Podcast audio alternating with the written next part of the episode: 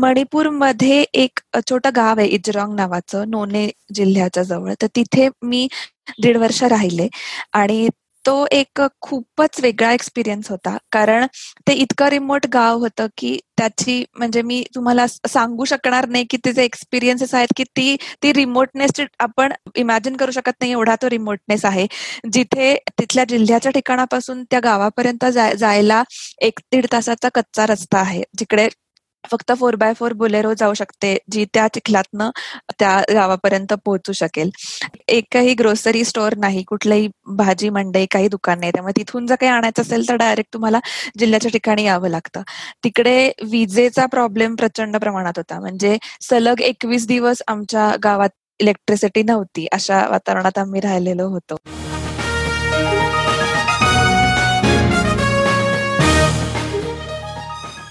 विश्वसंवाद या मराठी पॉडकास्टवर मी मंदार कुलकर्णी तुमचं स्वागत करतो. काही आगळं वेगळं हटके असं काम करणाऱ्या जगभरातल्या मराठी मंडळींशी गप्पांचा हा कार्यक्रम. विश्वसंवाद नमस्कार मंडळी. विश्वसंवादच्या एकोणपन्नासाव्या एपिसोडमध्ये मी मंदार कुलकर्णी तुमचं सगळ्यांचं मनापासून स्वागत करतो. तुम्हाला माहितीच आहे की विश्वसंवाद या पॉडकास्टवरती वेगवेगळ्या क्षेत्रात काम करणारी मराठी मंडळी आपल्याला भेटत असतात. आणि अशा टाईपचं वेगळं काम करणारी जी कोणी लोक असतात त्यांना आम्ही आवर्जून इथे बोलवत असतो. आज आपल्याकडे आलेली जी पाहुणी आहे ती पुण्यातली नव्या जनरेशनची प्रतिनिधी म्हणता येईल अशी मुलगी आहे सानिया किर्लोस्कर. आणि नवीन पिढी ज्या वेगवेगळ्या क्षेत्रांमध्ये काम करते त्यावेळेला आपल्याला असं दिसतं की साचेबद्ध क्षेत्रांमध्येच काम करायच्या ऐवजी ती लोक खूप वेगळ्या पद्धतीच्या क्षेत्रांमध्ये आपलं करिअर करायचा प्रयत्न करतात. सानियाचं उदाहरण त्याकरता फार महत्वाचं आहे कारण तिने एका अतिशय महत्त्वाच्या क्षेत्रात काम करण्याचा निर्णय घेतलाय आणि ते आहे शिक्षणाचं क्षेत्र. पुण्यातली असूनही तिने या तिच्या शिक्षण क्षेत्रातल्या कामाच्या अनुभवासाठी ऋषिकेश किंवा मणिपूर सारख्या वेगवेगळ्या ठिकाणी जाऊन तिचं हे काम केलेलं आहे. त्याचबरोबर संगीत वाईल्ड लाईफ अशा वेगवेगळ्या क्षेत्रांना तिला यामुळे एक्सपोजर मिळालं आणि मणिपूर मधलं शाळा उभारण्याचं काम संपवून ती नुकतीच पुण्याला परत आलेली आहे. तेव्हा आज आपण तिच्याशी या सगळ्या प्रवासाबद्दल गप्पा मारणार आहोत. तेव्हा सनिया विश्वसंवादच्या या पॉडकास्टवरती तुझं मनापासून स्वागत. Thank you so much podcast related मला ऑपॉर्च्युनिटी दिल्याबद्दल तुमचे खूप खूप आभार. थँक्यू तर मी जसे सुरुवातीला सांगितलं की तू मणिपूर मधलं तुझं काम संपवून आलेली आहेस. त्या सगळ्या कामाची सुरुवात जी झाली ती तुझ्या टीच फॉर इंडिया या फेलोशिपनी झाली. तर तू आधी त्या टीच फॉर इंडिया हे जे काय प्रोजेक्ट आहे ते काय आहे ते थोडस सांगून आणि तू तिकडे कशी वळलीस ते सांग आणि त्यानंतर आपण तुझ्या पुण्याबाहेरच्या कामांबद्दल बोलूयात. येस नक्कीच. तर टीच फॉर इंडिया ही एक इंडिया मधली मुवमेंट आहे. तर शाहीन मिस्त्री त्याची फाउंडर आहे. त्यांनी ते एक टीच फॉर ऑल असं एक जगभरात वेगवेगळ्या देशांमध्ये होणारं जे मॉडेल आहे त्याची रेप्लिका आहे भारतामधली. त्यामध्ये असं असतं की तुम्ही जे ग्रॅज्युएट्स आहेत किंवा प्रोफेशनल्स आहेत ते दोन वर्षासाठी एका गव्हर्नमेंट अंडर प्रिव्हिलेज किंवा प्रायव्हेट अंडर प्रिव्हिलेज शाळेमध्ये तुमची दोन वर्षासाठी नेमणूक होते. आणि त्या दोन वर्षांमध्ये तुम्ही त्या शाळांमध्ये जो जो काही बदल घडवून आणायचा असतो तो सगळा तुमच्या हातात असतो. तर अशीच पुण्यात पुण्यातल्या वडगाव बुद्रुक एरियामधल्या एका प्रायव्हेट अंडर प्रिव्हिलेज शाळेमध्ये माझी नेमणूक झालेली होती. आणि त्या दोन वर्षात मी एका माझ्या वर्गासाठी आणि तसंच माझ्या शाळेसाठी दोन वर्ष सातत्याने काम केलं. आणि ते दोन वर्ष माझ्यासाठी खूप ट्रान्सफॉर्मिंग होते. कारण या ऑर्गनायझेशननी मला भरपूर काही दिलं. भारतातल्या सध्याच्या एज्युकेशन सिस्टीमबद्दल मला बरीच जाणीव करून दिली. तर मला असं शेअर करावं असं वाटतं या ठिकाणी की आपल्याला बऱ्याच गोष्टी माहीत नसतात पण ते आकड्याच्या स्वरूपात आपल्यासमोर आल्यावर आपल्याला त्याची डेप्थ कळते. तर भारतामध्ये पाचवीतल्या शिकणाऱ्या मुलाला इयत्ता दुसरी मधलं सुद्धा भाषा ही वाचता येत नाही. म्हणजे जे टेक्स्ट असेल दुसरीच्या पुस्तकातलं ते पाचवीतल्या पन्नास टक्के मुलांना वाचता येत नाही. त्यानंतर सेहेचाळीस टक्के मुलं सेकंडरी एज्युकेशन कंप्लीट करू शकत नाहीत. नाईन्टी पर्सेंट मुलं ही कॉलेज कंप्लीट करू शकत नाही. तर असे आकडे डोळ्यासमोर आल्यानंतर मला प्रत्येक वेळेला असंच वाटायचं की एज्युकेशन हेच सगळ्या गोष्टींचं एक रूट आहे आणि सगळ्याचं उत्तर तिथेच दडलेलं आहे. त्यामुळे ह्या दोन वर्षात मला वेगवेगळ्या गोष्टी अनुभवायला मिळाल्या आणि त्यासाठी मी खूप ग्रेटफुल आहे. मग पुण्यातली ही दोन वर्ष तुझे जे जे काम केलंस मग ते दोन वर्ष काम झाल्यानंतर टीच फॉर इंडिया साठी तू काही करत राहिलीस का? तुझं टीच फॉर इंडिया बरोबरचं असोसिएशन संपलं आणि तू काहीतरी वेगळं करायला लागलीस? सो टीच फॉर इंडिया मध्ये असताना मी बरेच वेगवेगळे प्रोजेक्ट केले. जसं आम्ही त्या मुलांबरोबर कचरा व्यवस्थापना संबंधी एक प्रोजेक्ट केला. त्यानंतर क्रिएटिव्ह सॅटरडे अशी एक थीम रन केली जिथे आम्ही प्रत्येक शनिवारी वेगवेगळ्या क्षेत्रातल्या लोकांना शाळेत वर्गात बोलवायचो आणि मुलांना त्या गोष्टीचं एक्सपोजर मिळण्यासाठी वेगवेगळ्या फील्ड मधलं एक्सपोजर मिळण्यासाठी प्रयत्न केले. त्यानंतर वेगवेगळ्या कलाकारांना म्हणजे मला लहानपणापासून म्युझिक आणि वाईल्ड लाईफ याचं एक्सपोजर मिळालं. त्यामुळे मला ते मुलांपर्यंत पोहोचवायचं होतं. त्यामुळे माझ्या शाळेतल्या अख्ख्या वर्गाला मी कटार काळजात घुसली. तो पिक्चर जेव्हा आला तेव्हा तो दाखवला होता. आणि महेश काळे महेश काळेंनी त्या सगळ्या चाळीस मुलांचं तिकीट स्पॉन्सर केलेलं होतं. ते स्वतः शाळेत आले आणि त्यांनी सगळ्या मुलांची गप्पा मारल्या. सो अशा वेगवेगळ्या फील्ड मधल्या लोकांना मी शाळेत आणण्याचा प्रयत्न करून मुलांशी त्यांची ओळख करून देण्याचा एक प्रयत्न केला. आणि मग त्यानंतर असं झालं की टीच फॉर इंडिया हा असा प्लॅटफॉर्म आहे जिथे भारतभरातल्या एज्युकेशन किंवा डेव्हलपमेंट सेक्टर मधल्या काम करणाऱ्या विविध एनजीओचं एक मोठं दालन मला खुलं करून दिल्यासारखं झालं. आणि मग त्यानंतर मला असं वाटलं की जर पुण्यासारख्या भागामध्ये अशी परिस्थिती आहे तर भारताच्या रिमोट भागामध्ये काय अवस्था असेल? आणि ट्रॅव्हलिंग आणि माउंटेन्स हे माझं पॅशन असल्यामुळे मला ट्रॅव्हल करत शिक्षण क्षेत्रात काम करावं असं वाटलं. म्हणून मग मी टीच फॉर इंडिया थ्रूच एका वेगळ्या एनजीओ तर्फे ऋषिकेश मधल्या कुलर नावाच्या गावामध्ये एका गव्हर्नमेंट शाळेसाठी टीचर ट्रेनिंग आणि स्कूल डेव्हलपमेंट प्रोजेक्टसाठी एक वर्ष काम करत होते. हो बर. म्हणजे टीच इंडियानीच तुला ही सगळी दारं उघडून दिली असं तू म्हणते सर टीच फॉर इंडिया अंतर्गत बऱ्याचशा एनजीओ आहेत ज्या कनेक्टेड असतात ज्या टीच फॉर इंडियातल्याच फेलोजनी डेव्हलप केलेल्या असतील. तर अशा वेगवेगळ्या एनजीओची ओळख मला त्यामुळे झाली. आणि या फेलोशिपमुळे दोन वर्षात तुम्ही जे काही शिकता ते एक खूप मोठं मोठा एक्सपिरियन्स होता माझ्यासाठी. कारण फक्त शिकवणं हाच एक एक्सपिरियन्स नव्हता फेलोशिपमध्ये तर they tag it as a leadership program जिथे तुम्ही लिडरशिप स्किल्स डेव्हलप करता. जे मे बी तुम मे बी एमबीए शिकल्याच्या त्या जोडीचं लिडरशिप स्किल्स तुम्ही डेव्हलप करू शकता. आता ते कसं? तर शाळेमध्ये तुम्ही काम करताना जेव्हा तुम्ही एक school as a unit of चेंजमध्ये passionately काम करता तेव्हा तुम्हाला वेगवेगळ्या लोकांना इन्व्हेस्ट करायला लागतं. तिथे स्टुडंट्स आहेत टीचर्स आहेत पेरेंट्स आहेत त्यांची कम्युनिटी आहे ज्या भागातून ते आले हे आहेत. कारण मी समजा शाळेत शिकवतीये तर माझ्यासमोर चाळीस मुलं आहेत तर त्या चाळीस मुलांच्या प्रत्येक काहीतरी स्टोरीज आहेत. एखाद्या मुलाचं शाळेमध्ये वर्गात लक्ष नाहीये कारण त्याच्या घरी काहीतरी घडलेलं असणार आहे. तर शिक्षक या नात्याने बऱ्याच कमी वेळेला असं होतं की शिक्षक त्या मुलाशी एक पर्सनल कनेक्शन करण्याचा प्रयत्न करतो. तर आमच्या फेलोशिपचा हा एक पार्ट होता की आम्ही त्यांच्या घरी जायचो. त्यांच्या पेरेंट्स बरोबर कनेक्शन करायचो. त्यांच्या घरातले प्रॉब्लेम समजून घ्यायचो. मग आपसुकच वर्गात मला कळायचं की एखाद्या मुलीचं लक्ष नाहीये याचा अर्थ तिच्या घरी काय झालेलं असणार आहे. त्याबरोबरच सायन्स लॅब शाळेमध्ये मी डेव्हलप केली. आणि मग त्यासाठी लागणारा सगळा स्ट्रगल कारण ती शाळा एका कॉर्पोरेटरच्या अंतर्गत होती. सो त्या कॉर्पोरेटरला इन्व्हेस्ट करणं. ती सायन्स लॅब डेव्हलप करण्यासाठी एका कॉर्पोरेट कडनं फंड रेज करणं. त्यानंतर प्रिन्सिपल्सना इन्व्हेस्ट करणं. लोकल टीचर्सची मदत घेणं. सो असं एका प्लॅटफॉर्मवर तुम्ही एक बऱ्याच लोकांची मदत घेऊन एकत्रितपणे काहीतरी काम करता. आणि म्हणून तुमच्यातला लीडर जागा होतो असं मला वाटतं. आणि ती माझ्यासाठी नक्कीच. आणि तू जे या कामाचा स्कोप जितका तू मोठा आत्ता सांगितला समजावून त्याच्याने खरोखरच ते किती चॅलेंजिंग काम आहे याचा अपूर्णपणे अंदाज येतो. कारण तुम्ही एका बाजूला काहीतरी चांगलं करू इच्छिता आणि त्याच वेळी तुम्हाला कॉर्पोरेट्सना ते कन्व्हिन्स करायचे आणि पैसे आणायचे त्यांच्याकडनं. पण सगळ्यात महत्त्वाचे म्हणजे मला वाटतं की कॉर्पोरेटर्स ही कम्प्लिटली वेगळा अजेंडा असणारी जी पॉलिटिकल रोल आहे त्या लोकांनाही याचं महत्त्व पटवून देऊन त्यांनी त्यांचे पैसे याच्यात किंवा त्यांना स्वतःला त्यात इन्व्हेस्ट करावं हे त्यांना कन्व्हिन्स करणं हे डेफिनेटली खूपच चॅलेंजिंग आहे यात काही वादच नाही.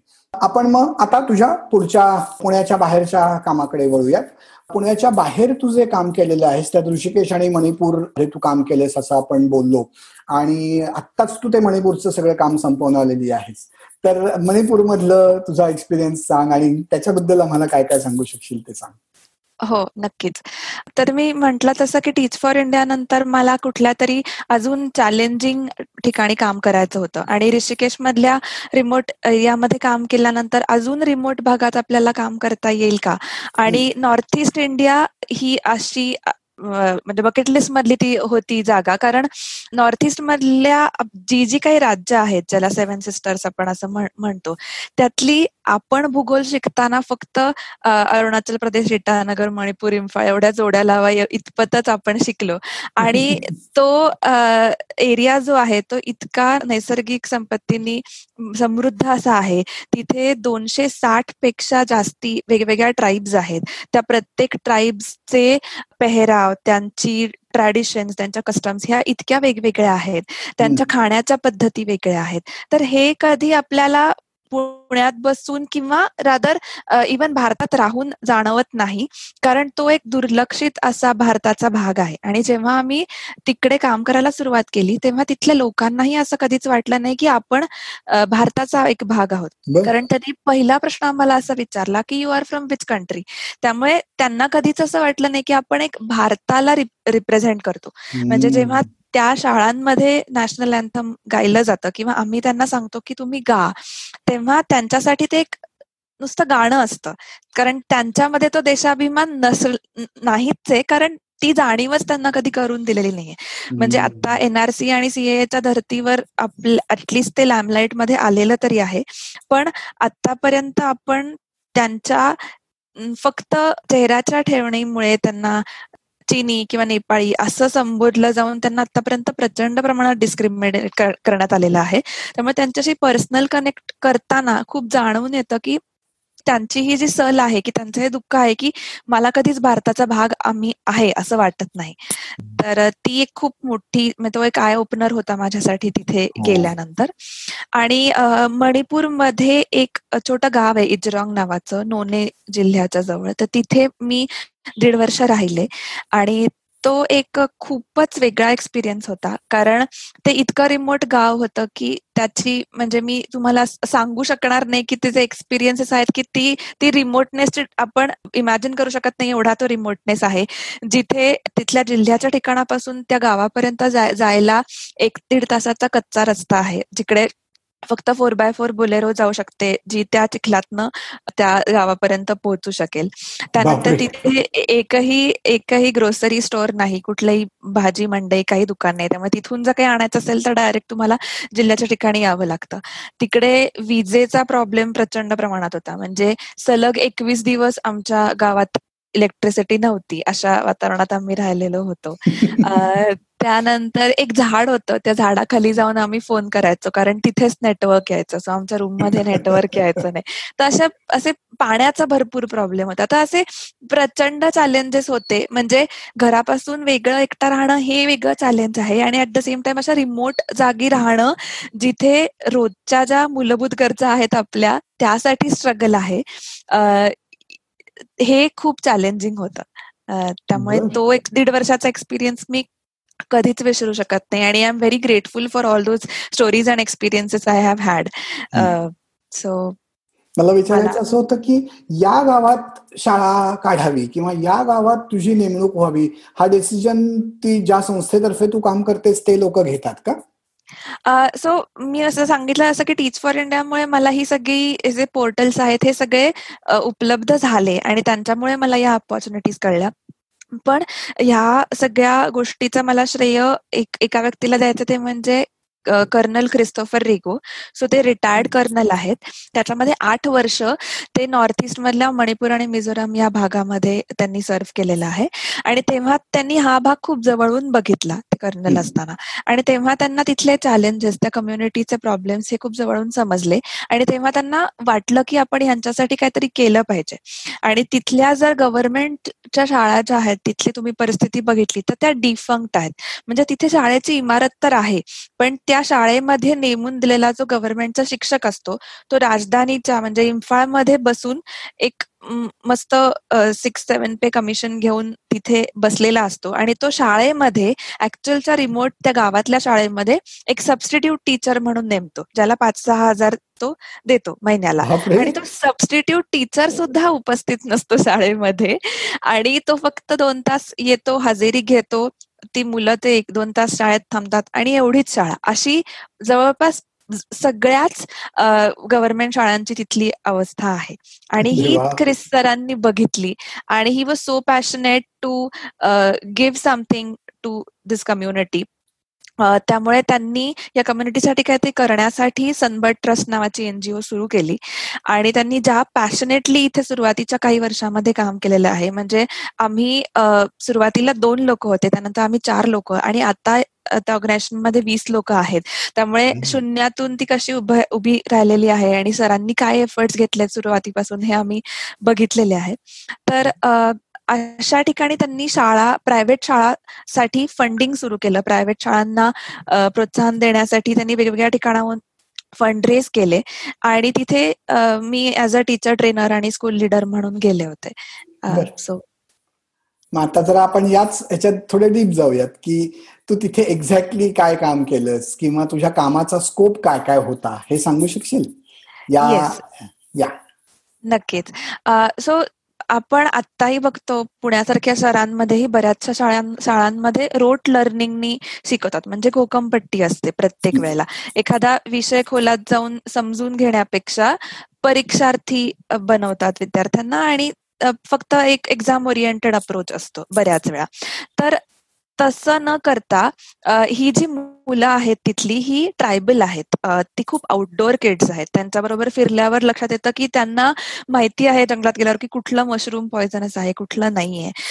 कुठली झाडं तुम्ही झाडांची फळं तुम्ही खाऊ शकता. फिशिंग कसं करतात वेगवेगळ्या पद्धतीने? हे ह्या सगळ्या गोष्टींमध्ये ती मुलं तत्पर आहेत. आणि हे त्यांचं जे डोमेन नॉलेज आहे ह्याचा वापर करून कुठेतरी आपण त्यांना शिक्षणाची गोडी निर्माण करू शकतो का? हा एक मुद्दा होता. म्हणजे त्यांना स्ट्रीमलाईन पद्धतीने साचेबद्ध पद्धतीने नॉर्मल मॅथ सायन्स शिकवण्यापेक्षा त्यांचं जे डोमेन आहे त्यांच्याकडची जी स्ट्रेंथ आहे त्याचा वापर करून आपण त्यांना शिक्षणामध्ये रुची निर्माण करू शकतो का अजून?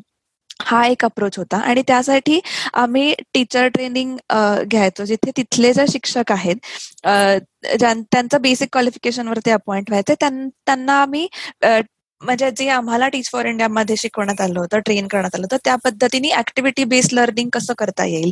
किंवा त्यांना शिक्षणामध्ये इंटरेस्ट वाटण्यासाठी काय रंजक पद्धतीने विषय एखादा शिकवता येईल? हे हा एक आस्पेक्ट होता. आणि दुसरा आस्पेक्ट म्हणजे स्कूल डेव्हलपमेंट जिथे माझ्या म्हणजे तिथे क्रिस्तरांना क्रेडिट देता येईल कारण पूर्णपणे त्यांनी स्वातंत्र्य दिलं होतं आम्हाला की आम्हाला आवडतंय त्या गोष्टी आम्ही शाळांमध्ये इम्प्लिमेंट करू शकू. तर सायन्स हा माझा सगळ्यात आवडीचा सब्जेक्ट असल्यामुळे सायन्स लॅब डेव्हलप करण्यासाठी तिकडे मी प्रयत्न केले आणि पाणी पाण्याचा प्रॉब्लेम तिकडे होता मी म्हंटल त्याप्रमाणे. त्या त्यासाठी वॉटर हार्वेस्टिंगचा एक प्रोजेक्ट कम्युनिटी लेवलवर रन केला. त्यानंतर एक्सपोजर मी म्हंटल तसं हा माझा एक core expose exploring through exposure हे माझं कोर एम असल्यामुळे त्या मुलांना पण वेगवेगळ्या प्रकारे एक्सपोजर देण्याचं तिकडे काम केलं. जिकडे पुण्यातल्या काही लोकांना घेऊन तिथे थिएटर वर्कशॉप्स कंडक्ट केले. त्यानंतर पुण्यातली जी आभा भागवत आहेत तिला तिकडे बोलवलं होतं आणि मग तिने तिकडे आर्ट वर्कशॉप केलं. तिथे तिथल्या शाळेतल्या शाळेतल्या भिंती आभानी मुलांबरोबर रंगवल्या. आणि सो असे वेगवेगळे प्रोजेक्ट त्या मुलांबरोबर आम्ही केले आणि त्यात मला खूप काय काय शिकायला मिळालं. अरे वा! बर. अर्थातच हे तू आता इतक्या इझिली सांगतेस ते तितक्या इझिली झालं नसणार याची मला खात्री आहे. आणि या सगळ्यात तुला बऱ्याच हुप्सच्या थ्रू तर जायला लागला असेलच पण काही वेळेला खूप चॅलेंजिंग सिच्युएशन पण आल्या असतील. तर त्यातलं काही सांगू शकशील? हो नक्कीच. म्हणजे मला खूप लक्षात राहण्यासारखा एक अनुभव मी तुम्हाला सांगते. तर तिकडे मी तुम्हाला म्हंटल तसं की तिकडे फिशिंग करतात आणि ते फिशिंग इतक्या वेगळ्या पद्धतीने करतात की जिथे अल्बेझिया नावाचं झाड असतं किंवा वॉलनट सारखं झाड असतं त्याची त्याचा जो बार्क असतो तो क्रश करतात किंवा त्याची पानं क्रश करतात आणि ती एका वाहत्या स्ट्रीममध्ये त्याच्यात एक पॉन्ड करून त्याच्यामध्ये ती क्रश केलेली पानं आणि बार्क टाकतात. मग त्यामुळे काय होतं त्यामध्ये जे केमिकल असतं ते सगळं पाण्यात उतरतं. आणि त्या त्या केमिकल्समुळे तिथे मासे पॅरलाइज होतात आणि ते वर येतात. आणि असे पॅरलाइज झालेले मासे मग ते हाताने टोपलीमध्ये गोळा करतात आणि फिशिंग करतात. सो ही तिथली कम्युनिटी मधली ट्रायबल्सनी फॉलो केलेली अशी वेगळीच एक फिशिंगची पद्धत आहे. तर आता ह्या फिशिंगच्या पद्धतीचा आपण सायन्सशी विज्ञानाशी कशी सांगड घालू शकतो? ह्याचा मी एक प्रयत्न केला.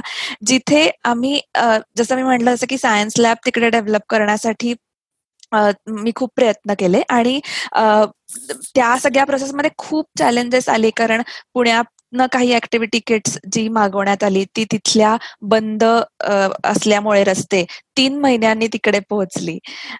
त्यानंतर तिथल्या मुलांनी कधीच म्हणजे ते फर्स्ट जनरेशन लर्नर्स आहेत. म्हणजे त्यांचे आई बाबा हे शेतकरी किंवा हंटर आहेत. त्यामुळे त्यांनी आतापर्यंत कधीच मायक्रोस्कोप प्रिझम कुठल्याच गोष्टीला त्यांनी हात लावलेला नाहीये त्यांनी बघितलं नाहीये. अशा ठिकाणी एखादी फुल फ्लेश सायन्स लॅब अशा रिमोट एरियामध्ये जिकडे पाणी वीज हे बेसिक प्रॉब्लेम्स असताना तिकडे सायन्स लॅब डेव्हलप करणं हे खूप मोठं चॅलेंजिंग टास्क होतं. आणि मी म्हटलं जसं की त्यांचं जे ट्रायबल नॉलेज आहे. त्याचा त्याची विज्ञानाशी सांगड घालण्याचा हा एक प्रयत्न होता. जिथे आम्ही सायन्स लॅबच्या इनॉग्रेशनमध्ये वेगवेगळे त्यांच्याशी रिलेटेड असे पन्नास सायन्सचे प्रोजेक्ट सायन्स एक्झिबिशनमध्ये प्रेझेंट केले. त्यातला हंटिंग असेल किंवा हा फिशिंगचा प्रोजेक्ट असेल किंवा रेन वॉटर हार्वेस्टिंग असेल असे वेगवेगळे प्रोजेक्ट्स होते. तर ह्या फिशिंगमध्ये आम्ही काय केलं की ह्या पानांमध्ये कुठले पदार्थ आहेत ज्यामुळे ते फिश पॅरलाइज होतात हे शोधण्याचा प्रयत्न केला. तर अरुणाचलमध्ये अशीच एक आदी ट्राईब आहे जी ट्राईब अशीच फिशिंगची पद्धत वापरते आणि त्याच्यावर ऑलरेडी रिसर्च झालेला आहे एका माणसाने केलेला आहे. मग ते रिसर्च पेपर्स काढले ते मुलांना वाचायला दिले त्यातनं आम्ही माहिती गोळा केली आणि मग त्याच्यावर एक चार्ट करून तो पेरेंट्सच्या समोर प्रेझेंट केला. आता ह्याच किस्सामध्ये अजून एक चॅलेंजिंग किस्सा तुम्हाला मी सांगते की हे सगळं करताना फिशिंग करायला आम्ही ऍक्च्युली एक सिलेबसचा पार्ट म्हणून गेलो. म्हणजे ते दर प्रत्येक महिन्याला ते फिशिंगला जातात किंवा त्यांच्या ठराविक वेळेला फिशिंगला जातात. पण आम्ही एक शिकण्याचा भाग म्हणून फिशिंग करायला मी त्यांच्याबरोबर चालले होते. आणि मणिपूरचं नॉर्थ ईस्ट इंडियामधलं घनदाट जंगल ज्याच्यामधनं आम्ही प्रवास करत करत डोंगर उतरत उतरत खाली नदी होती तिथे चालत चाललो होतो. आणि हे चालत असताना माझ्याबरोबर एक दहा बारा शाळेतलीच मुलं होती. त्यांनी झाडं तोडली ज्या झाडांमुळे ते फिशिंग होऊ शकतं ती सगळी झाडं तोडली त्याचा आता आम्ही मजा करत चाललो होतो. आणि चाल चालत असताना समोरनं मला काही माणसं येताना दिसली. तर त्यांच्याकडे त्यांनी आर्मीचा युनिफॉर्म घातला होता कॅमोफ्लॅज होणार. असं मला साहजिकच वाटलं की आर्मीचे लोक असतील कारण तिथे बऱ्याचदा पेट्रोलिंग होतं आणि तिथे बरेचसे आर्मी कॅम्प्स असतात. त्यामुळे आम्हाला बऱ्याचदा पेट्रोलिंग करत असताना आर्मीचे लोक दिसतात. त्यामुळे मला वाटलं की साहजिकच ते आर्मीचे लोक असतील सो मी त्यांच्याकडे बघून वेव्ह केलं त्यांना हाय केलं. आणि मग जसजसे ते जवळ यायला लागले तसं दिसायला लागलं की त्यांचा युनिफॉर्म तर आर्मी सारखा आहे पण त्यांच्याकडे खूप इक्विपमेंट्स आहेत आणि खूप गन्स आणि सगळं ते लोडेड आहेत. आणि काहीतरी वेगळा आहे हा युनिफॉर्म आणि काहीतरी ह्याच्यात काहीतरी म्हणजे वेगळेपणा मला जाणवला. आणि मग लव ते जवळ आल्यावर मला ते जाणवलं की ते आर्मीचे लोक नव्हते तर मिलिटंट्स होते. आणि तेव्हा प्रचंड प्रमाणात मी घाबरले. कारण आम्ही जे काही शब्द शिकलो होतो तिथले ट्रायबल लोकांचे ते थँक्यू किंवा कुठे चाललायत किंवा गुड इव्हनिंग गुड मॉर्निंग हे सगळे शब्द शिकले होते. आणि तेव्हा तेव्हा ऍक्च्युली जाणवलं की जर यांनी मला पकडलं तर मला वाचवा. असं मी अशा अर्थाचा कुठलाही मी शब्द त्यांच्या भाषेतलं शिकलेले नव्हते. त्याच्यामुळे मला एक भीती वाटत होती की आता काय होईल? पण माझ्याबरोबर मुलं होती. मग त्यांनी अर्थातच मी तिथल्या भागात नवीन एक चेहरा दिसला म्हणून त्यांनी मुलांना विचारलं की हे कोण आहेत? मग त्या मुलांनी सांगितलं की हे आमचे टीचर आहे आणि आम्हाला ते शिकवतात आमच्या बरोबर राहतात गावामध्ये. तर साहजिकच त्या मुलांच्या एज्युकेशन एज्युकेशनसाठी मी काम करतेय किंवा कदाचित त्या कम्युनिटीचा एक भाग म्हणून त्यांच्याच भल्यासाठी काहीतरी करतेय हे जाणीव म्हणून असेल का त्यांनी सोडून दिलं असेल माहीत नाही. त्यामुळे त्यांनी जे काही मी कल्पना विलास केला तर ते काही झालं नाही. आणि तिकडनं आम्ही परत सुखरूप त्या फिशिंगच्या आमच्या नदी नदीपर्यंत पोहोचलो. पण तो जो काही काळ होता ज्या काळात आम्ही त्या मिलिटंट्सना बघितलं कारण बरेच इन्सर्जंट ग्रुप्स तुम्हाला माहिती असेल मणिपूरमध्ये आहेत आणि त्यांना वेगळा प्रदेश त्यांचा हवा होता. आणि तो लढा एकोणीसशे बहात्तरपासून चालू आहे आतापर्यंत आणि अजूनही बऱ्याच ठिकाणी अनएम्प्लॉयमेंट आहे इन्सर्जन्सी आहे. तर हे जवळून बघताना म्हणजे एक काहीतरी वेगळ्याच दुनियेत आहे असं जाणवलं.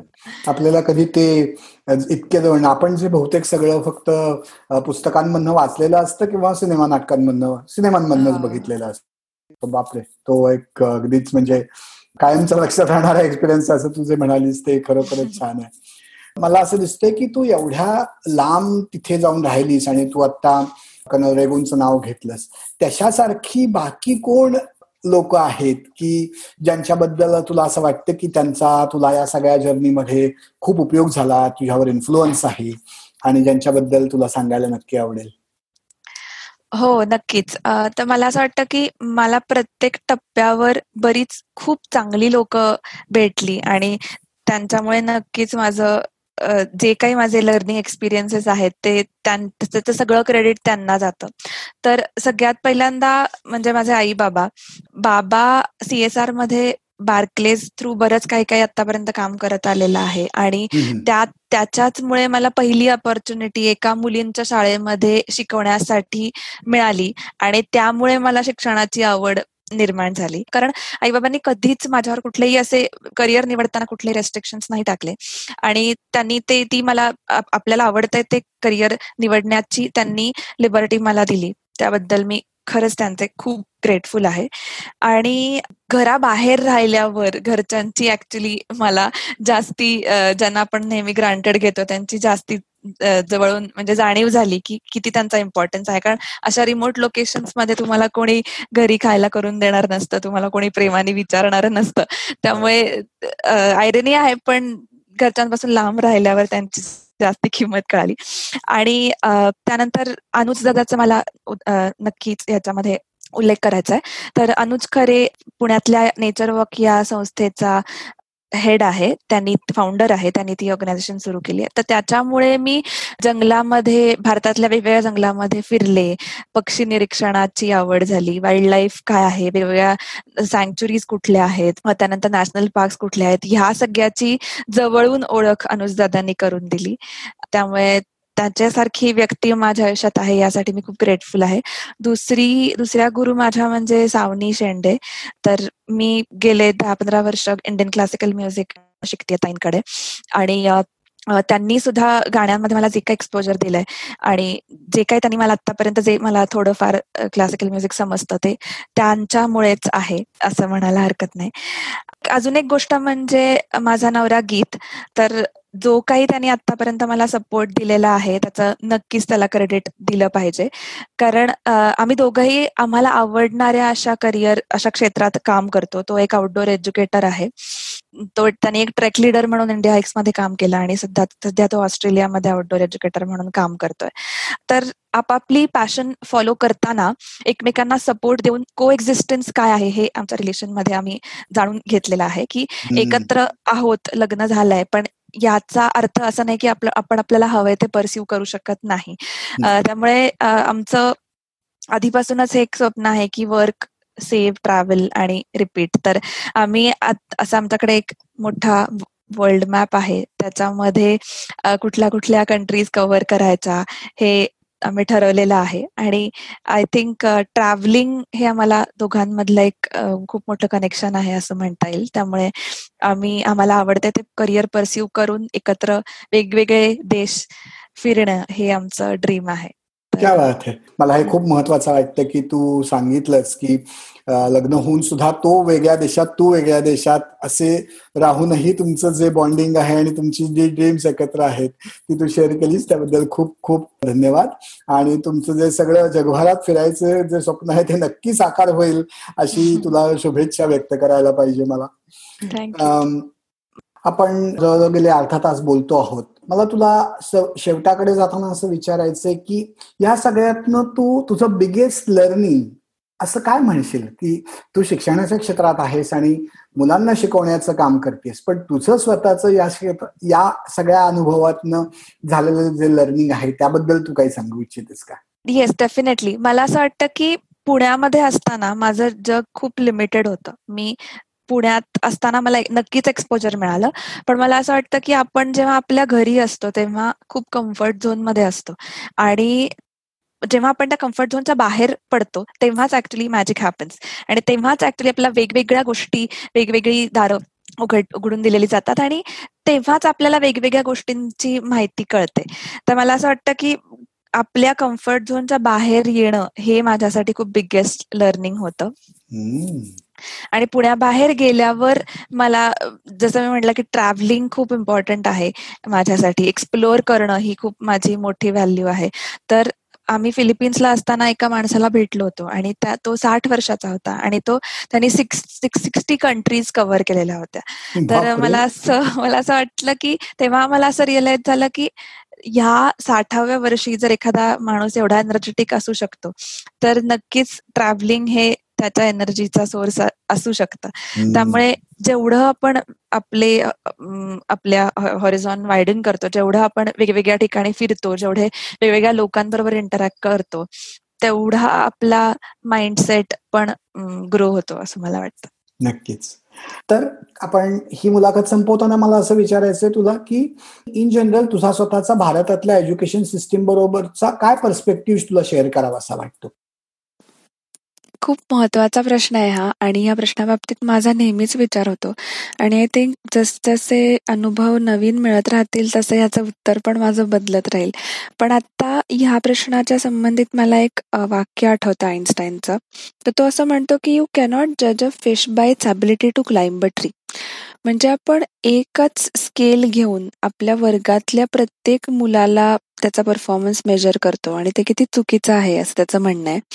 आणि असं प्रत्येकदा होतं की आपण एका वर्गातल्या सगळ्या मुलांपैकी श्रेष्ठ कोण हे आपण मोजण्याचा प्रयत्न करतो. आणि खरं तर असं झालं पाहिजे की प्रत्येक मुलांमधली स्ट्रेंथ जी जी आहे ती ओळखून त्या स्ट्रेंथला अजून कसं वेगळ्या पद्धतीने वाढवता येईल याचा विचार याचे एफर्ट्स घेतले पाहिजेत. तर आत्ताच्या एज्युकेशन सिस्टममध्ये मला असं वाटतं की भर हा जास्त करून नॉलेज किंवा इन्फॉर्मेशन रिलेटेड दिला जातो. आणि खरं तर रोजच्या आयुष्यात आपल्याला काय गोष्टी सगळ्यात महत्त्वाच्या असतात तर स्किल्स व्हॅल्यूज आणि माइंडसेट आणि ते डेव्हलप करण्यासाठी ते ग्रो करण्यासाठी खूप कमी वेळा एफर्ट्स घेतले जातात. आणि खरं तर प्रत्येक मला असं वाटतं की कुठलेही प्रॉब्लेम्स असतील समाजातले ते सॉल्व्ह करण्यासाठी सगळ्यात त्याचा रूट कॉज किंवा त्याचं सगळ्यात महत्वाचं इफेक्टिव्ह असं माध्यम हे शिक्षण संस्था हेच आहे. त्यामुळे एका शिक्षण संस्थेमुळे एका शाळेमुळे रादर एका वर्गामुळे त्या त्यातल्या वेगवेगळ्या बदलांमुळे किती गोष्टी समाजातल्या बदलू शकतात. तर त्यामुळे खूप पॉवरफुल टूल आहे एज्युकेशन आणि मला हे सतत काम केल्यामुळे जाणवत राहतं. तर रोजच्या रोजच्या आयुष्यात लागणारे डिसिजन मेकिंग प्रॉब्लेम सॉल्विंग असे वेगवेगळे लाईफ स्किल्स हे आपल्याला शाळेतनं शिकायला मिळाले तर किती इंटरेस्टिंग होईल. आणि आय वॉज फॉर्च्युनेट की मला वेगवेगळ्या गोष्टींचं एक्सपोजर मिळालं आणि प्रत्येक वेगवेगळी माणसं मिळाली ज्यांना ज्यांनी मला या ऑपॉर्च्युनिटीज अवेलेबल करून दिल्या. पण प्रत्येकाला ते मिळतंच असं नाही आणि ते शाळेमुळे मिळावं असं मला खूप वाटतं. आणि बऱ्याचशा शाळा या रिलेटेड खूप छान काम करतायत. जिद्दकृष्णमूर्तींच्या भारतातल्या काही शाळा आहेत त्यानंतर कन्स्ट्रक्टिव्हिझमवर काम करणाऱ्या अल्टरनेटिव्ह स्कूलिंग किंवा टीच फॉर इंडिया सारख्या बऱ्याच ओ आहेत ज्या एज्युकेशन ट्रान्सफॉर्म करण्यासाठी खूप प्रयत्न करत आहेत. तर ह्या सगळ्या संस्थांच्या कामाच्या माध्यमातून नक्कीच या एज्युकेशन सिस्टममध्ये काही आणि त्यातून इन जनरल समाजामधल्या माइंडसेट्समध्ये नक्कीच बदल होईल अशी मला आशा आहे. ग्रेट थँक्यू सो मच सनिया एवढा सगळा वेळ तू तुझे सगळे आमच्या बरोबर अनुभव शेअर केलेस. आणि आमच्या विश्वसंवाद या पॉडकास्टवर पाहुणे म्हणून याची तयारी दाखवलीस. त्याबद्दल सगळ्या आमच्या श्रोत्यांतर्फे तुझे मनापासून आभार. तुझ्या पुढच्या प्रोजेक्ट्सना खूप खूप शुभेच्छा. आणि आपण पुन्हा कधीतरी काही दिवसांनंतर तुझी प्रवासाची किंवा नवीन एखाद्या ठिकाणी एज्युकेशनबद्दल काहीतरी नवीन प्रयोग करायचं तुझं प्रोजेक्ट पूर्ण झालं की पुन्हा भेटायचा प्रयत्न करूया तोपर्यंत थँक्यू सो मच. थँक्यू तर मंडळी विश्वसंवादचा हा आजचा एपिसोड तुम्हाला नक्की आवडला असेल याची आम्हाला खात्री आहे. विश्वसंवाद या मराठीतल्या पहिल्या पॉडकास्टवर जगभरातली काही हटके वेगळं काम करणारी मराठी मंडळी तुम्हाला भेटत असतात. तेव्हा हा पॉडकास्ट तुम्ही जरूर ऐकत राहा. तुमच्या मित्रमंडळींना त्याबद्दल सांगा. आमच्या फेसबुक पेजवर जाऊन लाईक करा. ऐका आणि ऐकवतही राहा. विश्वसंवाद